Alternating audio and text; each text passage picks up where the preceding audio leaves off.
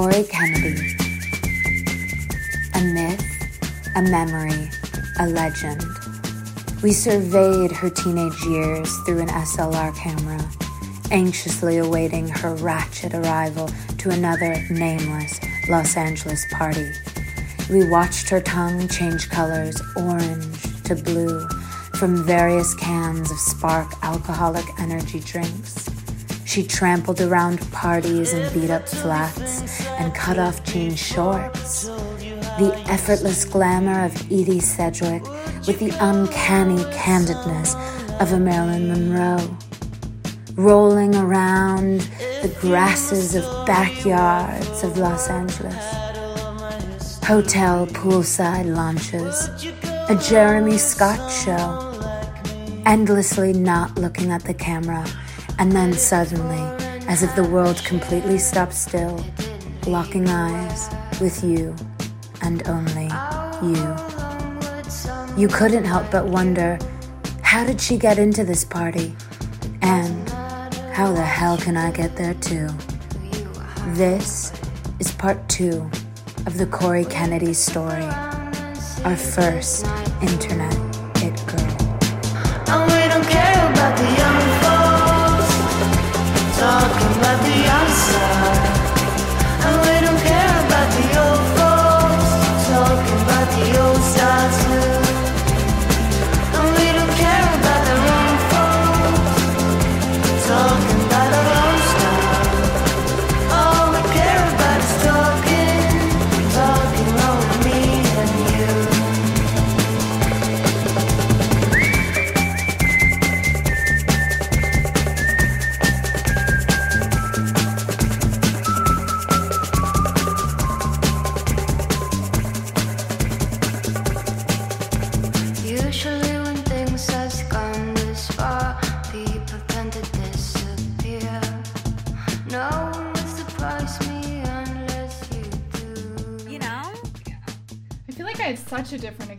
Experience growing up in LA. Like I don't think it's really funny to cuz I think I felt I feel like I was like I never felt that cool in high school.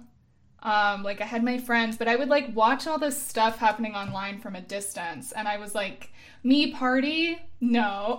like it took me until I was truly in college to really ever like party at all. So I definitely was like, this was so peripheral to me. And even now, like, I, I mean, I'm just like talking about myself, but like now, even I don't, I don't, none of my friends really like went into the industry. Really? None of them. No, they all work at like museums or like, I don't, they're just like different jobs. different jobs. Interesting. But it's funny. I, yeah, I definitely had a more like witness feeling towards Cory Kennedy. Like it just ne- that never felt accessible. Well. I felt I not to but like I think there's there's such a class division. That's another thing where it's like mm-hmm. I felt like a witness to Cory Kennedy because I didn't have parents that I didn't have money to throw down for drugs. A. I mm-hmm. didn't have a constitution that was made to stay up all the time. I just never have. I couldn't get rides sometimes to parties. That was a nightmare. Rides. Oh, yeah, of course. Because, honey, by the way, while I was going to school on fucking in Santa Monica, honeys, I was living in Highland Park. Right. Yeah, that's a trek. That's Yeah. insane. So it's like. I would have to stay if I wanted to party, I would have to stay at someone's house for like 5 days. Yeah. Do you know what That I was mean? the vibe of the valley, kind of too. Totally. You, I, we have a mutual friend in Jack Levinson. Yes, yes. Love Jack Levinson. he did a genius thing in high school. He went to Oakwood with me, and he did a genius thing in high school, which was called the Jaxie, which was he would drive you home anywhere, but you would have to pay him like twenty bucks. And I'm pretty sure he like did something crazy, like paid was like for a a little bit of his college through doing this. Full tactic. situation. he invented It, Uber. it was genius. He invented Uber, but he was a one man Uber. it it was Yeah. like even if you were and like what you were saying martha like even if you were like in it, if you were living in Santa Monica, if you had rich parents, if you could buy drugs, if you could do whatever, you were always witnessing Cory Kennedy because That is she true. Maybe that was her. we bore witness.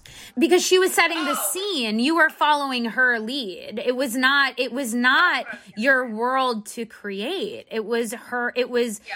It was her world, and you were just living in it. And it's like and you were the it girl. And that's the it girl. And also, it's like, by the way, it's like, okay, so she's dating Mark the Cobra Snake from 2005 to for one year, essentially, to the end to 2006. Mm-hmm. So literally, when am I? It's like, I literally, what is it? It's like we were chasing after her ex boyfriend. Do you know what I mean? Like it's literally that literal. We were chasing after Yeah. her ex-boyfriend. So it's like I don't it's it's an insane imprint on my hmm. whole life life. Whole life. it's my whole life. I think it's interesting. I I like this kept coming up for me thinking about Cory Kennedy was I know I said 80s before, but like how much she to me resembles Patti Smith and resembles a similar I think instinct stylistically. I I really do kind of think that the post-recession it girl and I guess she wasn't, she was pre-recession. So I'm going to say mid 2000s it girl was doing something along the lines of what the punk movement was trying to do as well, in terms of the scene and in terms of the aesthetic. Like, I think, like, I was reading, have you ever read Please Kill Me? Mm-hmm. Mm-hmm. Okay. The, like, yeah, Please Kill Me.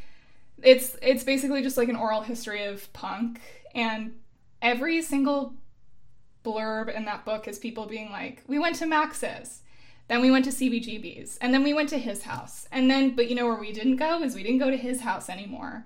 And I was like, that's exactly what I feel like was happening in the mid to late 2000s was this like putting a premium on the idea of showing up in the right places based on like privileged information that you were getting Yes. from people. And I think the Cobra Snake contributed to that. There's this really fascinating. Um there's this really fascinating interview with it's one of the only interviews with the Cory uh with the Cory with the Cobra Snake and with Cory Kennedy. And it's interview it's an interview outside of the Jeremy Scott um 2006 or 7 2007 Jeremy Scott fashion show which at the time Jeremy Scott That's. Was exclusively showing in LA as like a fuck you to the fashion industry. Oh. Because Yeah, as we remember and I and I credit this to Instagram, before Instagram LA was uh, not cool. and um, and LA has always felt second rate to New York and when you grow up in LA, all you want to do is get the fuck out of LA and go to New York. And Yeah, exactly. exactly the way fucking Cory Kennedy did. And so it's like it was not cool to go to LA. And by the and I stand by that and everyone who recently just fucking moved to LA, like LA is lame and it's uh supposed to be and that's what it's there to do. So don't think you're so cool. Okay, anyway. Me being like a regionalist. Tell them. Um Caitlin but and I both there's are this- living in LA. well, I would Here forever. I lo- I mean I literally obviously I'm obsessed with LA. I think about LA. I, I should get paid to think about LA because it's No, all I yeah, do. we're self-aware. but I like the point about coolness. I think coolness is a crucial element to this whole thing. I totally agree with you, and I think this is like a good like condo like a transition into that because this interview is so fascinating. You can see it on YouTube. Um, it's uh, Mark Hunter, the Cobra Snake, and Cory Kennedy, who is like ostensibly mute during the entire interview, and it's Mark Hunter talking the entire time, uh, being interviewed by Mickey from Paper Magazine, who's like. If you don't know who Mickey from Paper Magazine is, uh, get a i mean it's he's like a, he's essential. He's like he started paper magazine. So he um is interviewing the cobra snake and is sort of like prodding him to say you know like mickey's gay so it's like he's prodding him to say like double entendre shit about his like penis or whatever. And Cory's completely mute. She's 16, whatever. And they're both wearing Jeremy Scott. Uh, Cobra Snake is wearing the French fry sweater and she's wearing a dress that's spandex and I can't tell what the print is. Um, and suddenly they're talking to Mickey and they're having sort of just like a banal conversation. And it's very evocative of Andy Warhol, actually, because it's so crazy how, because then suddenly who enters frame? I'm so excited to introduce this element to it. Oh, who enters frame to the Jeremy Scott fucking fashion show outside the Jeremy Scott fashion show, but none other than none other than Jeffree Star, who at the time, No, Jeffree Star. yes, because at the time Jeffree Star was oh still girl. Jeffree Star was still my MySpace famous. Girl. Jeffree Star like was just there being a MySpace person, and Jeffree Star is like in this blonde wig. You know, is like looking ostensibly, and my my first my first feeling is Jeffree Star looks like Candy Darling.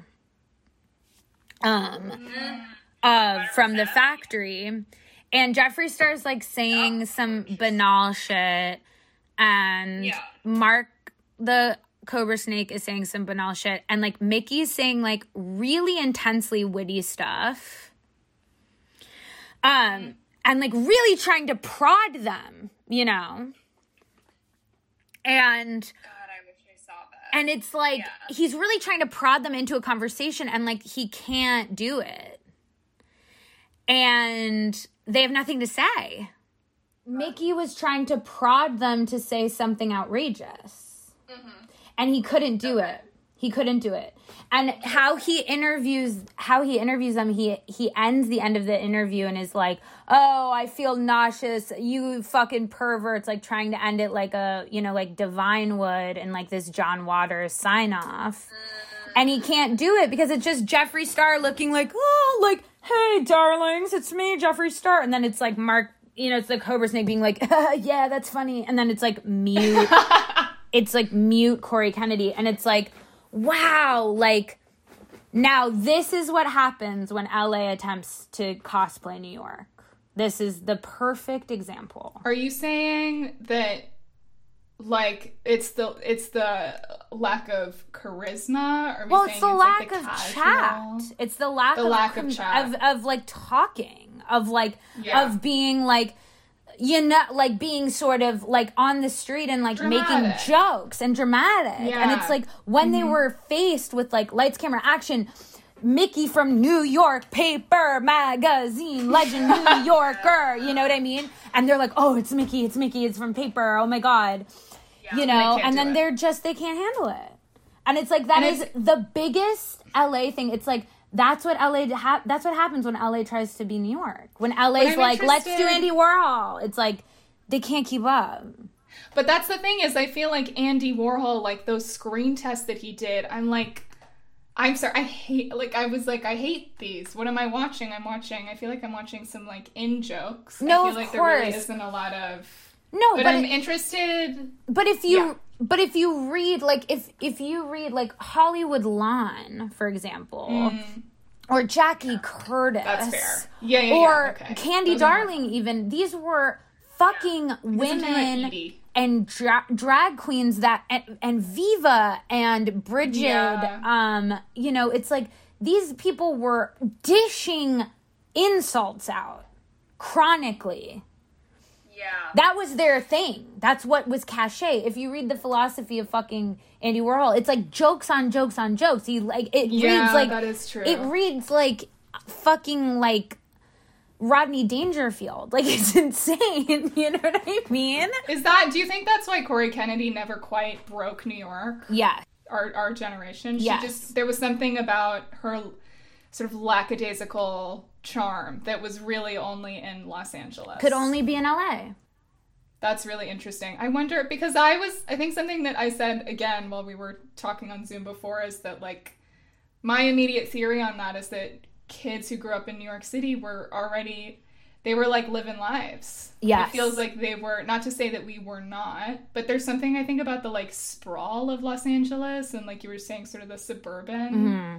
Nature Yeah. of it that I think Biggest suburb, yeah. it's just I think New York City people that I talk to about their childhoods, I'm like, there's just something about it that seemed so like mythical and exciting, and it felt very sort of self-contained. Whereas LA, it's like you're constantly, sort of like we've talked about, you're constantly sort of like watching other people. You're never quite in the center of it because there is Mm. There's no center. Yeah, exactly. Well, there's something about there's something about like being in the center of it and knowing that you're in the center of it, and then being in a place where you're like, I'm in the suburb, even if we're not in the suburbs, like being in this place of like aspiration. Mm-hmm. mm-hmm. Oh, and LA is very aspirational.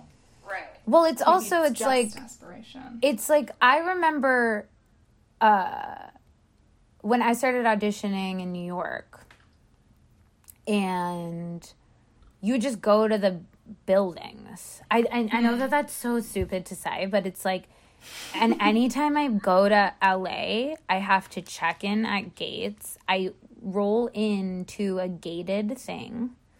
I you know, it's like it's like things are behind walls and literal gates. literal gates and fortresses. It's like it, it, auditioning alone in LA and New York is different. You go from on New York, you go Mm-hmm. from the street inside of a building. It's like, and then you're at the audition. Whereas, like in LA, it's like you're driving and then you have to get into a gate to another gate. You have to You have turn to right. park, you have to park. yeah, you're right. you're in a studio, which is a, by the way, a military fort.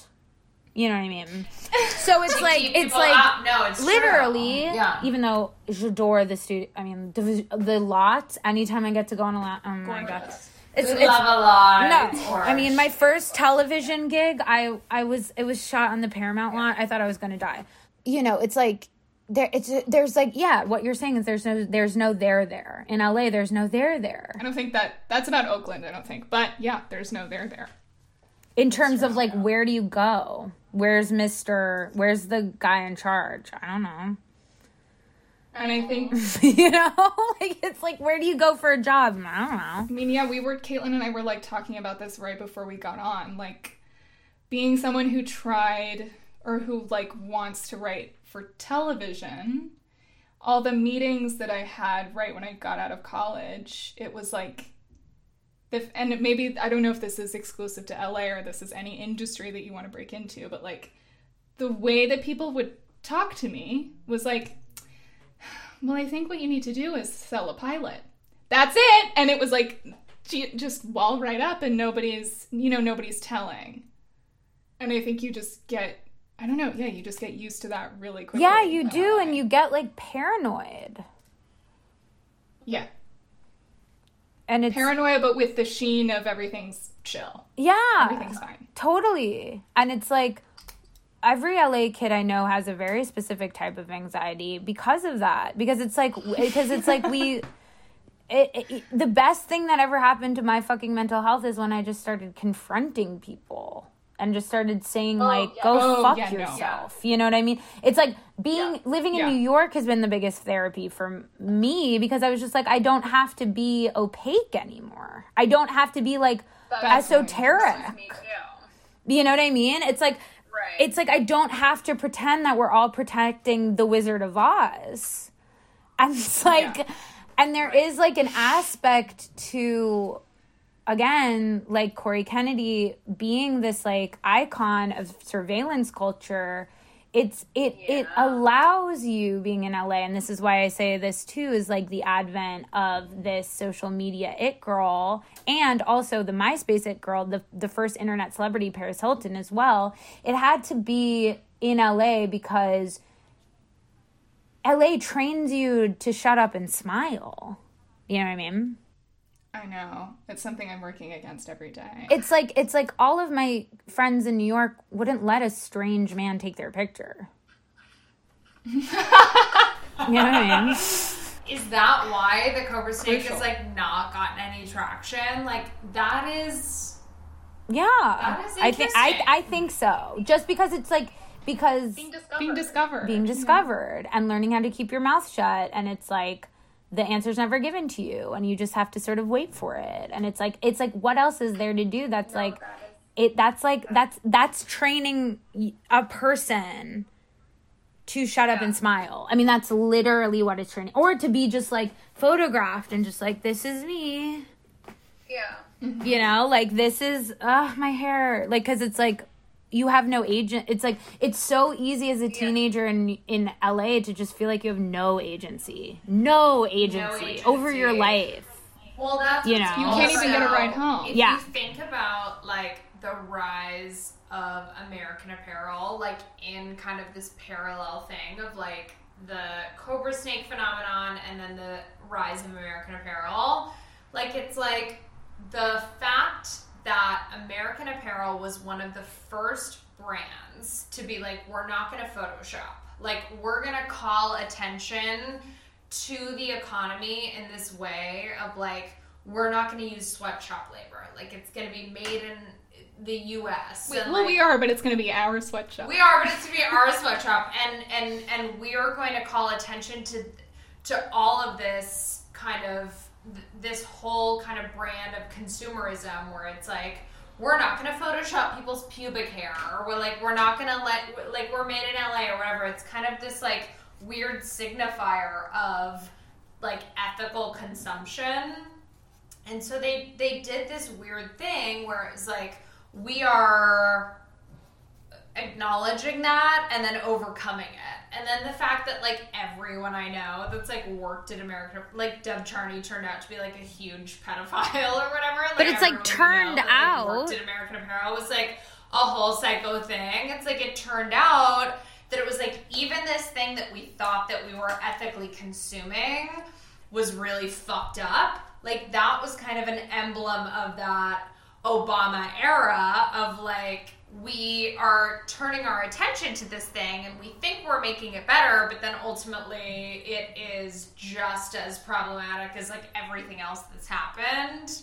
And I mean, you know, and then the I I just feel like the rise of American Apparel and the rise of Cobra Snake was Yeah. so like parallel in that way. I feel like they they I feel like the American Apparel photography to me was directly inspired by the Cobra directly Snake. I like it inspired. was the same thing. Exactly.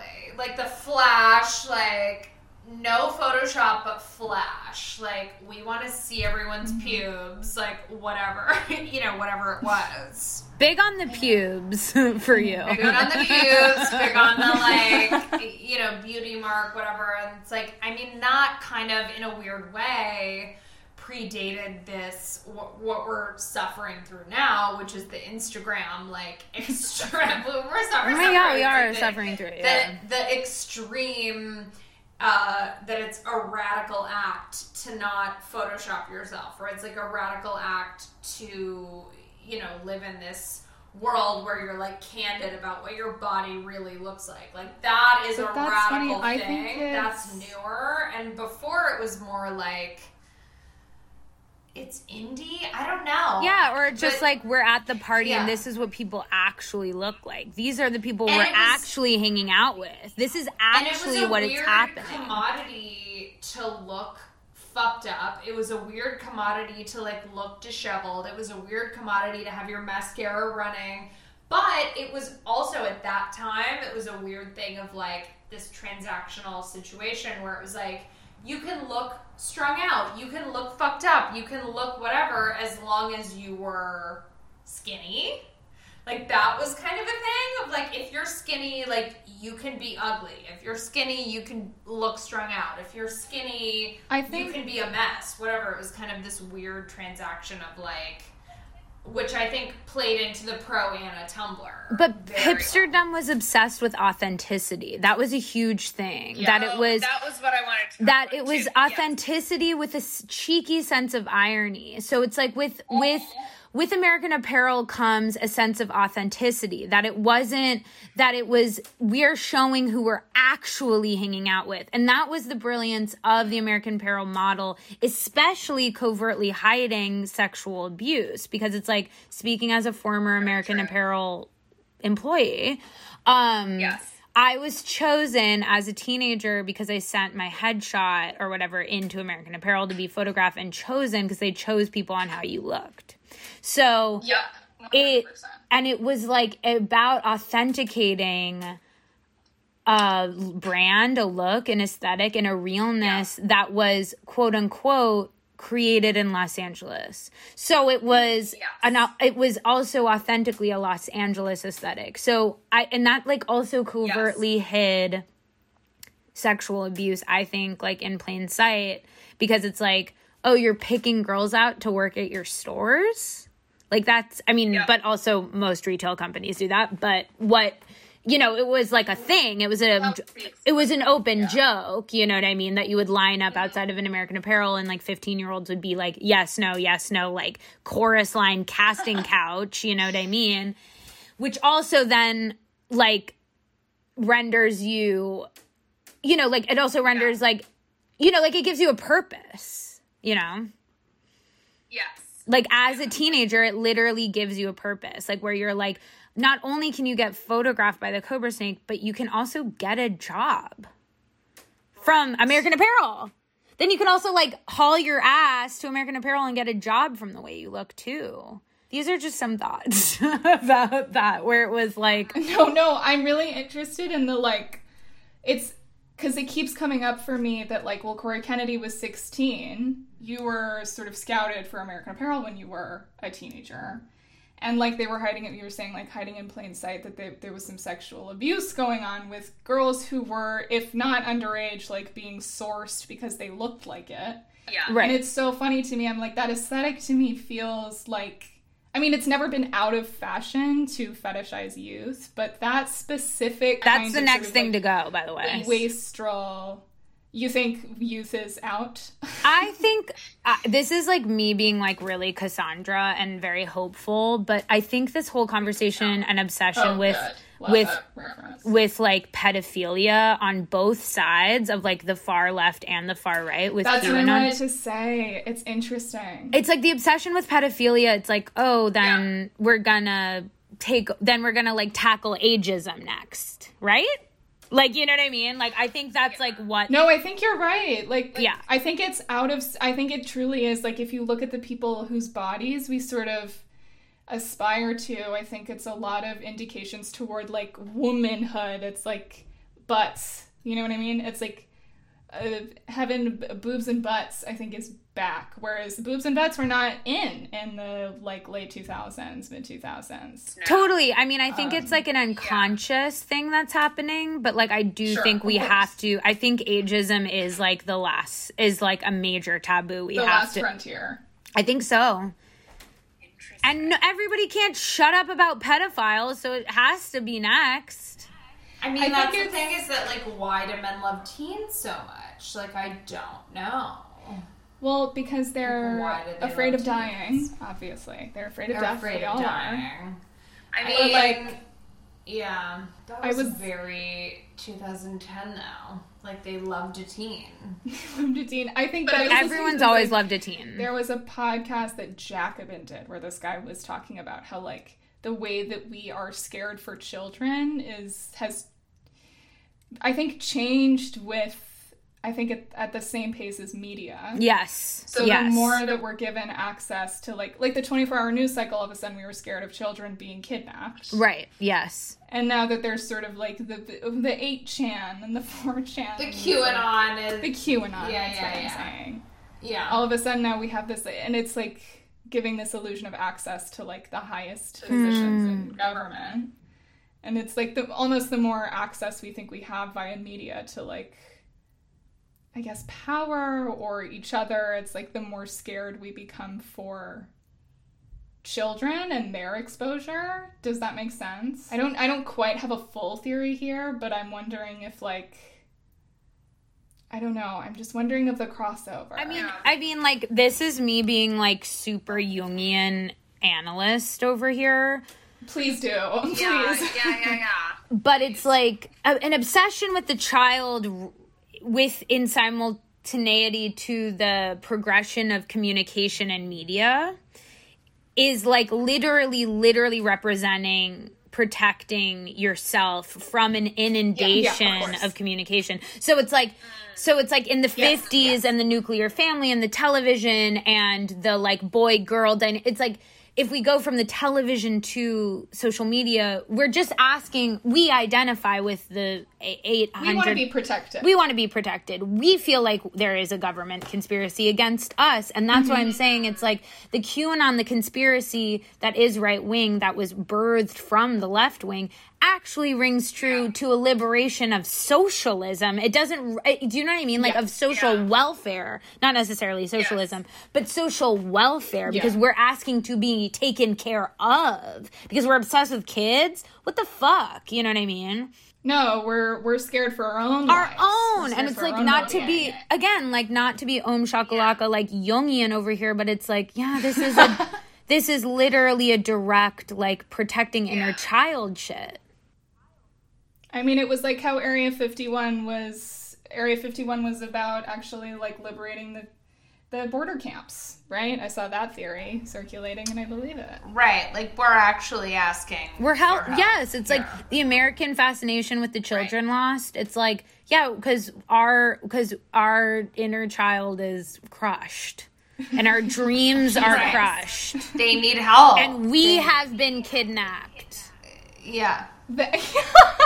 The- No, exactly. you know what? I've been kidnapped. well, that's oh, that's all of our dreams have been kidnapped and if you I find and if you find the the weird QAnon people I do know that are like leftist, so left, Yeah, yeah, yeah, yeah. do you know what I mean? That are so left that they go Yeah. into QAnon. So left that they're QAnon, of course. Yeah. they're left. Yeah.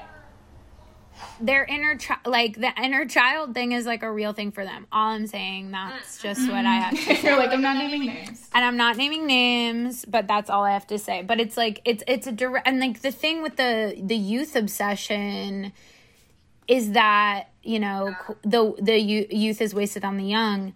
Our youth obsession is just that is oh, that we need to relive our youth go because back. we must go back.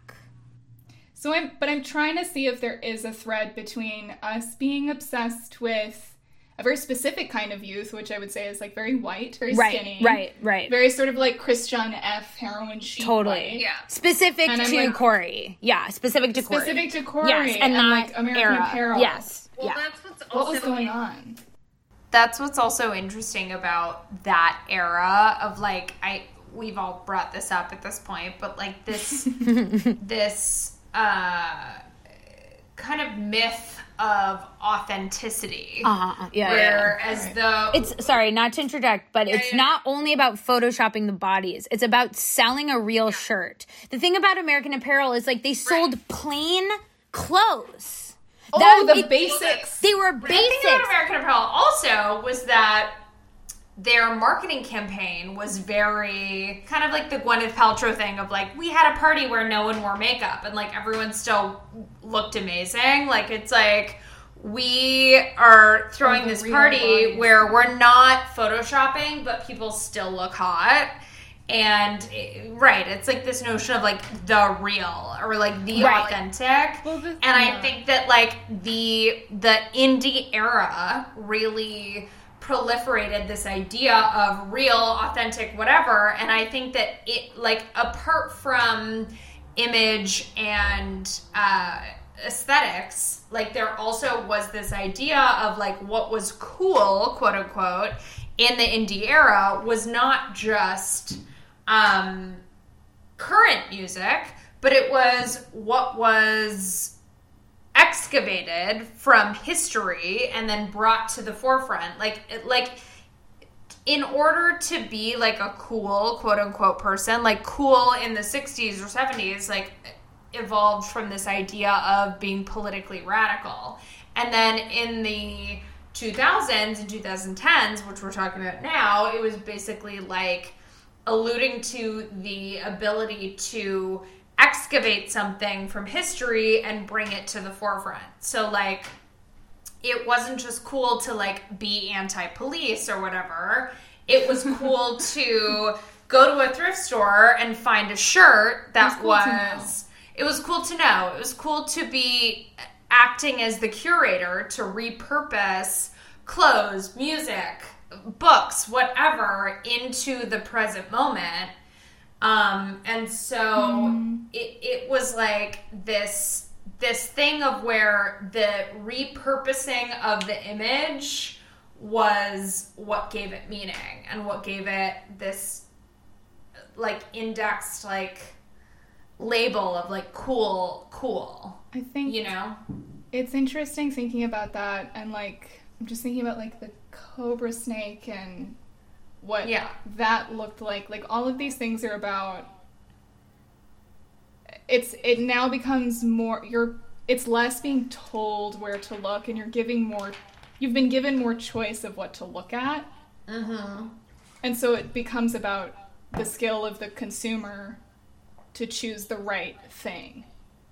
Right? And so the more depth you are at that, the better you are at being cool, I guess, and engaging with the Yeah. cultural capital of the late 2000s, mid to Totally. It was about mm-hmm. being a wise consumer, for sure. I Yeah. agree with that. Totally, totally. wise but also like principled in this way of like i mean like if we use a microcosm of like what everything what was happening the guys that i wanted to impress were the guys that like knew the very obscure like b sides of whatever band and blah blah blah. And like the guys that had the obscure thrifted jackets that had the whatever like it was like this commodity of um i mean scarcity but like curated scarcity where it was like you were you acted as the curator of your own life to like the i mean i i wrote some notes about like irony and like how that kind of played into like people's like thrift store finds or whatever, but it was like ultimately like that was the cultural capital. You know what I mean? Totally. 100%. Yeah. and it was like about how you could find the most random thing. It wasn't about like jokes. Again, like back to this like New York versus Right. LA thing. It mm. wasn't about like a clever inside joke. It was about something like wearing something totally random. That was like Right. that was like Right. oh that's like a crazy phrase where it's like the the kids I knew in New York had like cultures that were like referencing each other and like they would wear lyrics of their favorite song and whoever get saw the song on their shirt knew it's like in LA that wasn't happening as much it was like oh whoa this is a crazy vintage tee and it's totally random like it's like you know what I mean like it was like the cachet of like Yeah. of like of literally like um repurposing actual trash. Yes. No, exactly. And that is, I mean, when I was thinking about like how to situate that in terms of like a cultural moment, like I was thinking about the film like Versions by Oliver Laric, where it was basically like the the thesis of that film is that like there there is an original image and then in our current uh, image culture it becomes like there's one image and then it becomes uh, reappropriated in ter- like you can think of it in, in terms of twitter. It's like there's one image and then it becomes reappropriated. It's a meme exactly. Like it becomes this thing that's funny and this thing that's funny and this thing that's funny and it kind of uh, the the interpretations of the image succeed the original image mm, and so mm-hmm, mm-hmm, mm-hmm, that is i mean i think that that happened in the American Apparel era, that happened in the Cobra. I I mean, that happened in the Cobra Snake era. Even if we're going towards like our own personal experience, like I just being a high school student in the Cobra Snake era, like if we had a Cobra Snake photo, it, you would have to repost it or refashion it in this way where it was like you are indicating that like I realize that there is this cultural implication, but I'm also taking an ironic stance on it. Like I think that that is the quote hipster kind of interpretation of like it wasn't just like you couldn't just earnestly say like oh I'm super psyched to be on I know you Like, couldn't. so- You could not. like you would you would have to repurpose and reinterpret it in this way where there was a signifier of self-awareness and there was a signifier of our place in the cultural kind of um of whatever the fuck it is like whatever it's like Yeah. you would you have to repost it with some self-awareness and that was like the beginning of that and sad. and and and from that point that's how it's been like you know in the instagram generation in the facebook generation because before that it was very earnest like myspace our we're engagement our engagement with myspace like it was very earnest Right, right. I think we're right back. I have to say, I feel like Gen Z is. I believe that they are sincere. no, yeah, and that's the brilliance of TikTok, right? Like Yeah, that's exactly. that's like what we like about it is like they're they're like actually crystallizing really specific feelings and emotions that aren't Mm. aren't shrouded in irony at all and are like this is my mom being a bitch. Mm, like you know what i mean? Like it's like you're in their houses all the time and they're not doing glamorous things. The gen z's like aren't about They're like they're at home. and they're doing they're like making tinfoil. It's like I can't even imagine like what it's like to be in high school now. Oh my god, that that's really interesting because so much of my life was spent trying to like offset the fact that like I lived with my mother and it was like I'm in high school. Like I am 16 years old. Like of course I live with my mom, but still culturally like so much of my uh, so much of my energy was spent being like what like I don't live Yeah, with my no, mom like my mom doesn't like my mom doesn't have any say over what I do or whatever it was like this weird No. effort to like obscure the obvious circumstances of our existence where it was like we're 16 like of course you know and i think that that's what goes back to cory kennedy was that she had this weird kind of like nebulous effect of like she was 15 or 16 and yet she didn't have to report back to anyone or like she didn't have to account for who she was or whatever. It was like she was this weird autonomous creature and that's definitely what i wanted to achieve when I was in my teens. Totally. I wish I was just like emancipated, where I like didn't have to worry about my mom knowing about me doing drugs, or like I didn't have to worry about anything. Like I can just do whatever the fuck I want, whenever the fuck I want. Being And that was, like, emancipated the was so cool. capital. Yeah, exactly. Cool to be emancipated. I remember Exactly. Because that's what the Starlets did. That's what Starlets did. And that was the other thing is like Cory Yeah. Kennedy was like a high schooler right before the recession. Yeah. So it's like her life could have been That's the thing is like the millennials got really fucked and like we can't lose sight of that. You know, in this like Gen Z millennial conversation in terms of like Gen Z, they're not expecting much. And we were. And we were. We were expecting so much. I was in middle school and I was trying to fucking be Cory Kennedy. And little did I know that the recession was rearing its head in two years and I would be capsized and Cory Kennedy would be capsized. She would Yeah. move to London and come back and ha- and want to get back in the game, as we all did. That's the thing is But there she was no also game. fell into obscurity. Yeah. Right. yeah. She fell into obscurity, like getting paychecks from Nylon Ma- magazine and like doing DJ gigs. It's like, what? Cory Kennedy's a corporate uh, DJ? If you told my 13 year old self that, I would have shot myself in the head. Yeah. I would have just been like, I'm, would- you'd be- you'd I'm be gone. dead. But- 100%.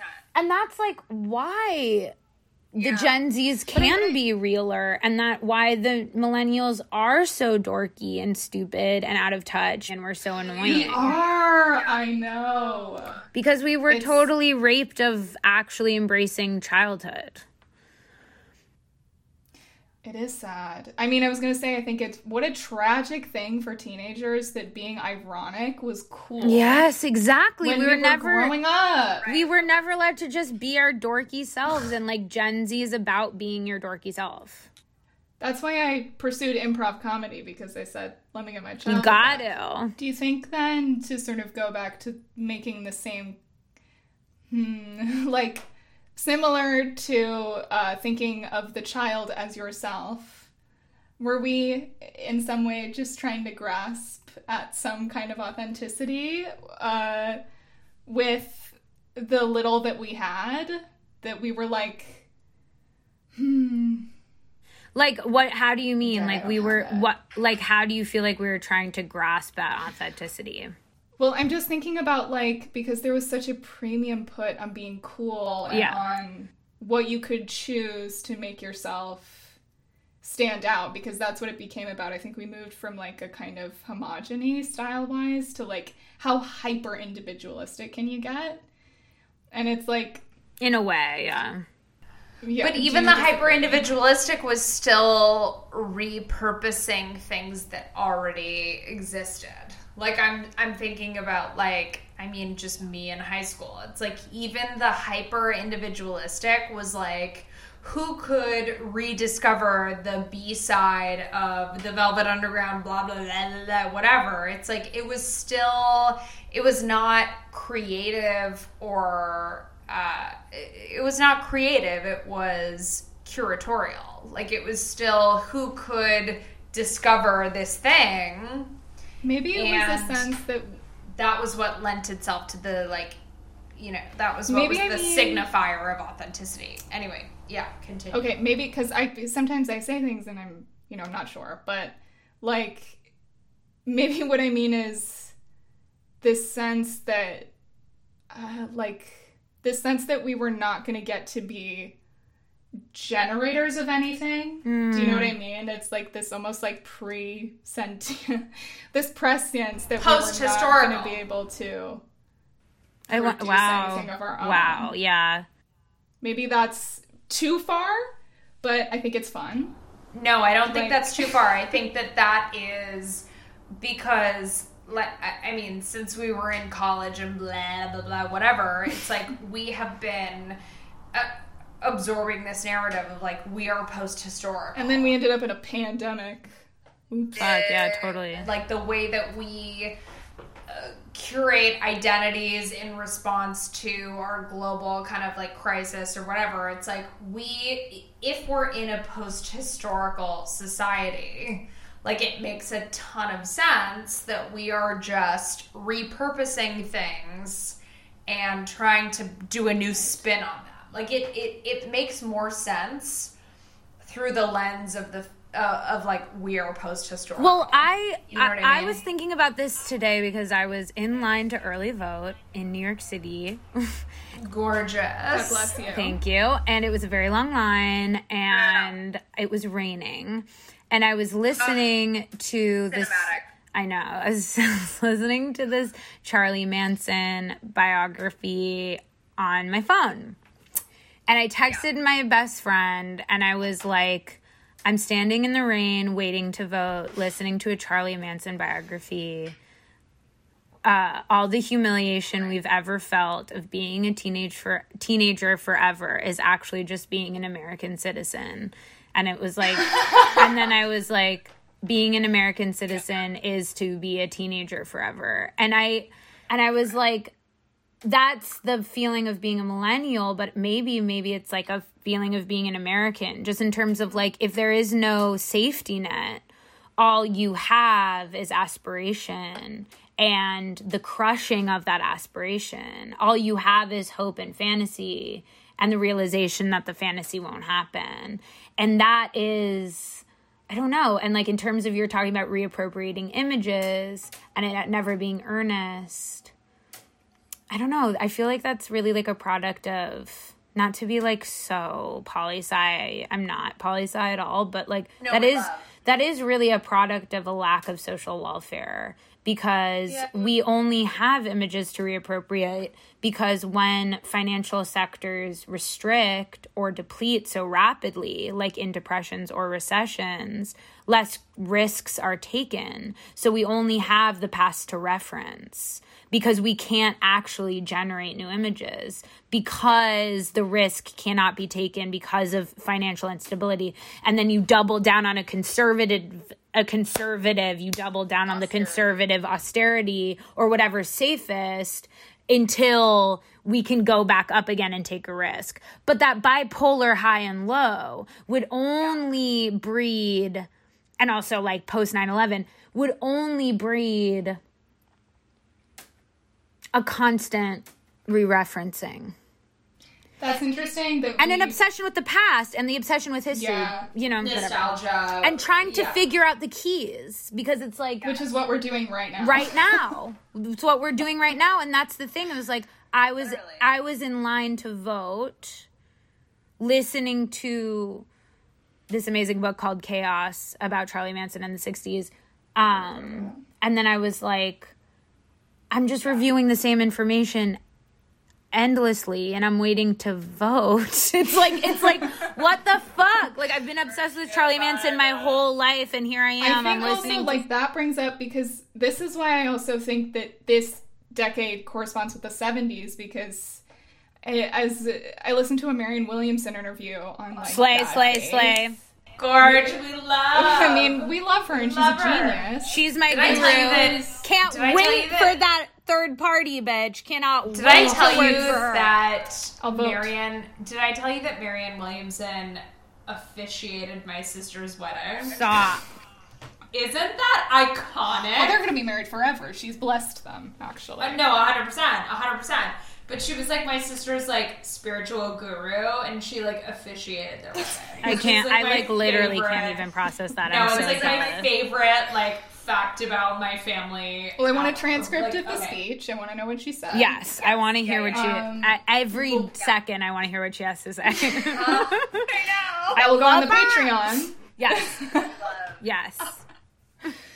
The uh, but what did she say? She said something really genius, which was like, um, the she was like, everyone gets mad at fucking boomers or for the hippie movement because they didn't quite finish what they started.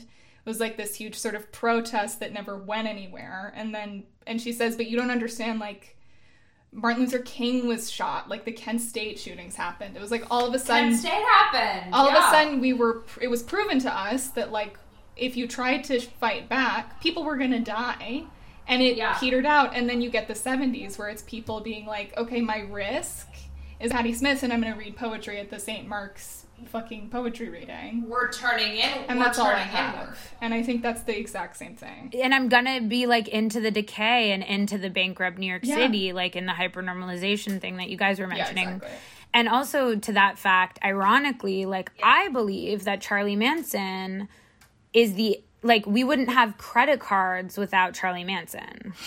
That's my hot Wait, say take more because he so many assassinations and it still wouldn't stop movements and they needed to prove mm. that the call came from inside of the house so the whole theory i believe and this has been oh slightly proven that charlie manson was a psyop Yeah, yeah. That no, Wait, I didn't been, know this. No, that's been kind of proven. Yeah, yeah, yeah. made to destroy Well, the left and the counterculture We were ta- movement We were talking about Zappa, all. and it was Totally. the same kind of thing. Yeah. yeah, exactly. made to destroy the movement once and for all and make hippies look like deranged drug freaks that would Yep, kill of all of the nice people.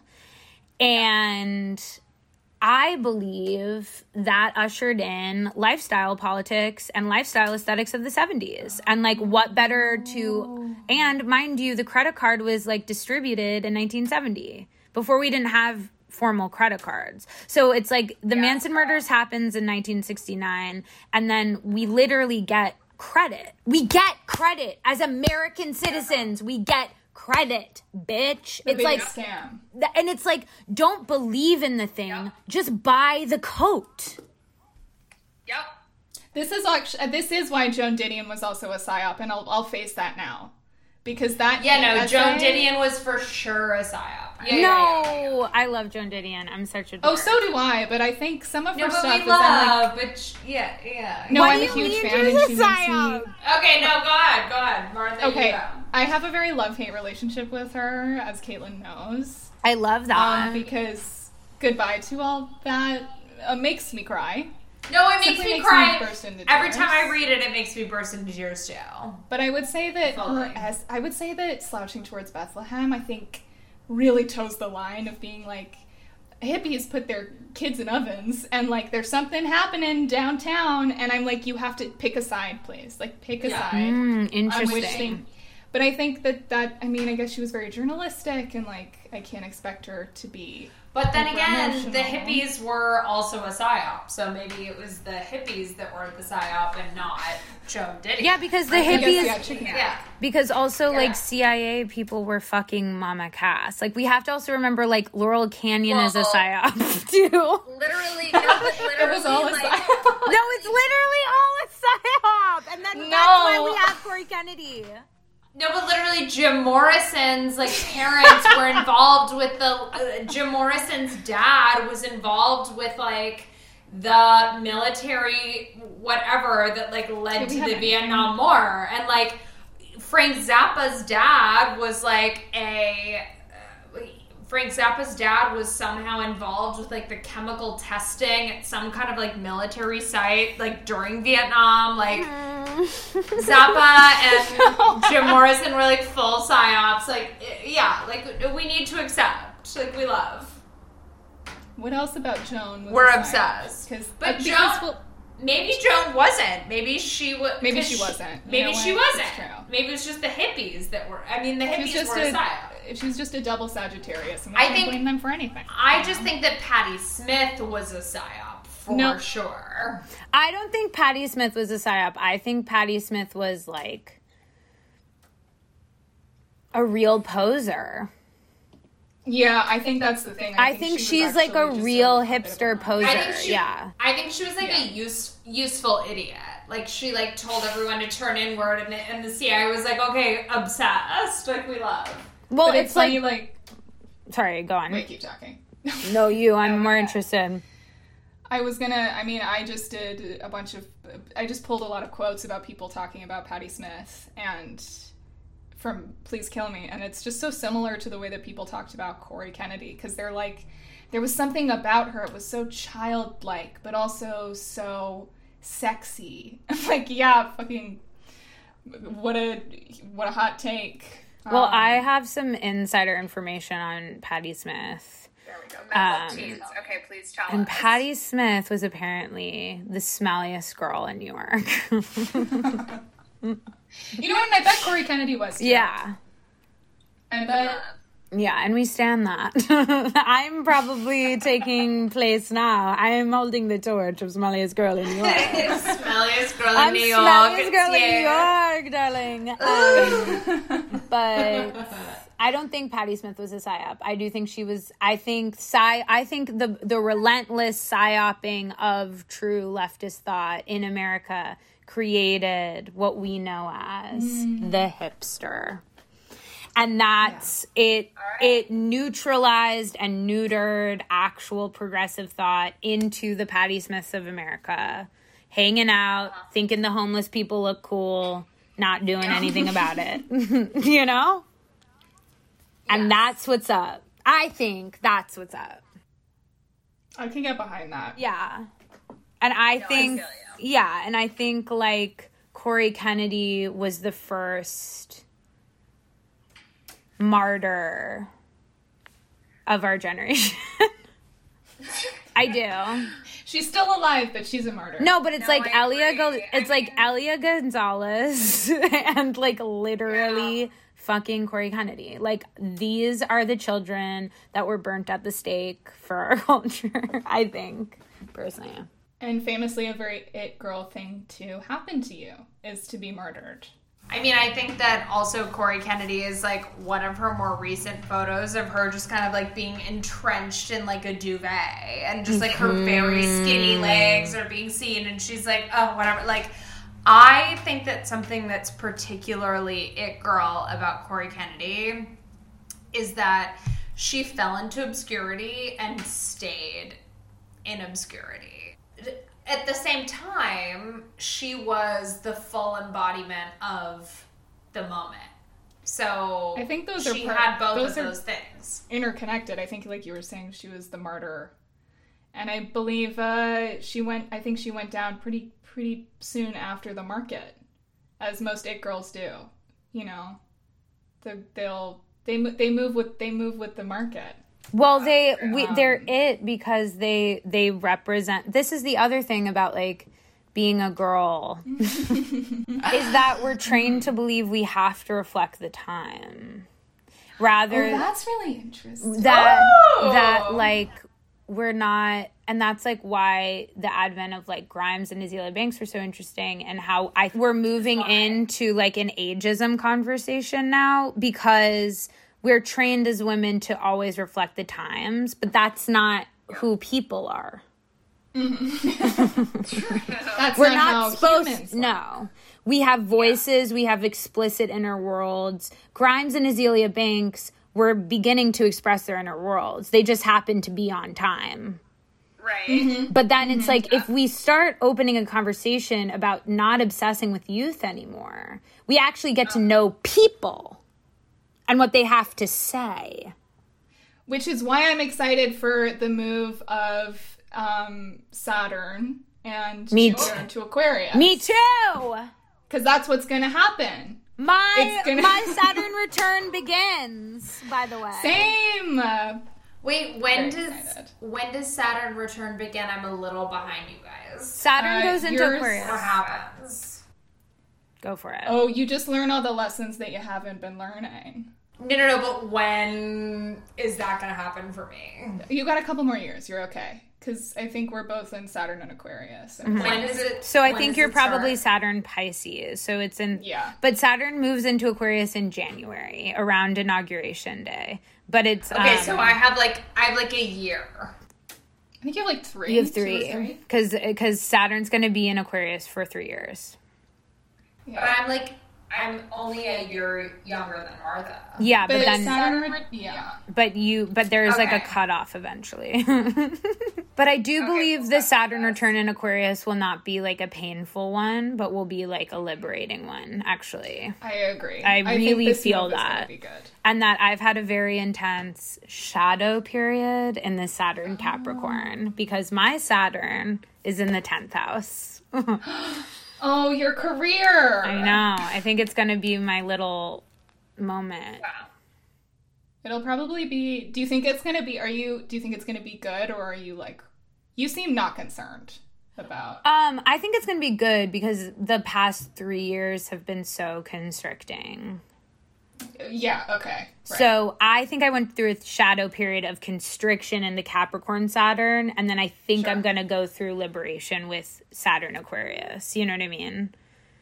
yeah. because I like that. think- also- yeah. because I think since Capricorn was in Aquarius, it was like activating 10th house stuff. Because the past three years has been like a nightmare in 10th house stuff. Oh wait, me. yours. Oh, your Capricorn is tenth. You have a tenth house Capricorn. No, my 10th house is in Aquarius and in my Saturn. Oh, but I see because the got it. Okay. because the 10th house was activated by the uh, the Capricorn placement. yeah. Do you see yeah, what I'm yeah, saying? yeah. I get it. Right. Yes, So it was like the shadow period was like constricting all of my career issues. I think. I, I hope it. so because I can't take another.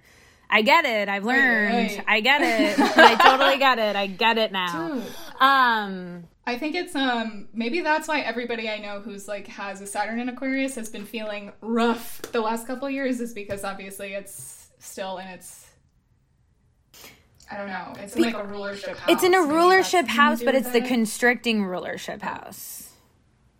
yeah. Yeah. yeah, yeah, and yeah. that like Oh, that's- actually the liberation is in Saturn Aquarius. Totally. And it's new visions, new futures. Mine's about to go right on top of my Sun and my Mercury, so I'm excited to not talk for But what Three house years? what house is it in? third. I'm not talking. Martha. I I don't know what to tell you. What do you mean? I feel like that means that like you're gonna like learn how to like paint with your toes or something. I think that's like cool. Oh, that's interesting. Like I think it's like new new communication. That's actually way more positive because I've always attributed my Saturn being right next to my Mercury for like me having like self doubt over what I say.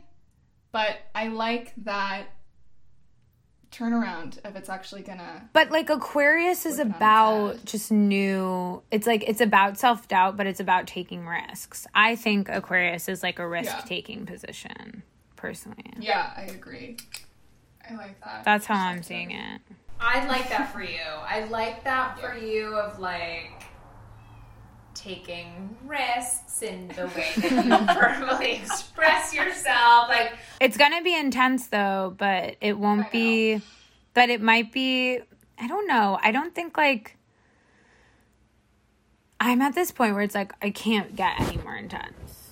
Like it's like even if it gets more intense, it won't feel more intense. Maybe it'll be it'll be nice to finally like maybe what we're feeling is the lead up to the intensity and then once we're in it it's going to be like fine the shoe yeah. dropping yeah that's what i'm praying awesome. hoping for i don't know how my life could get more intense but i will.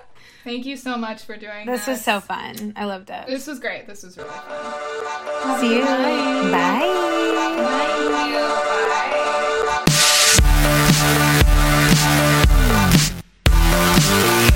bye.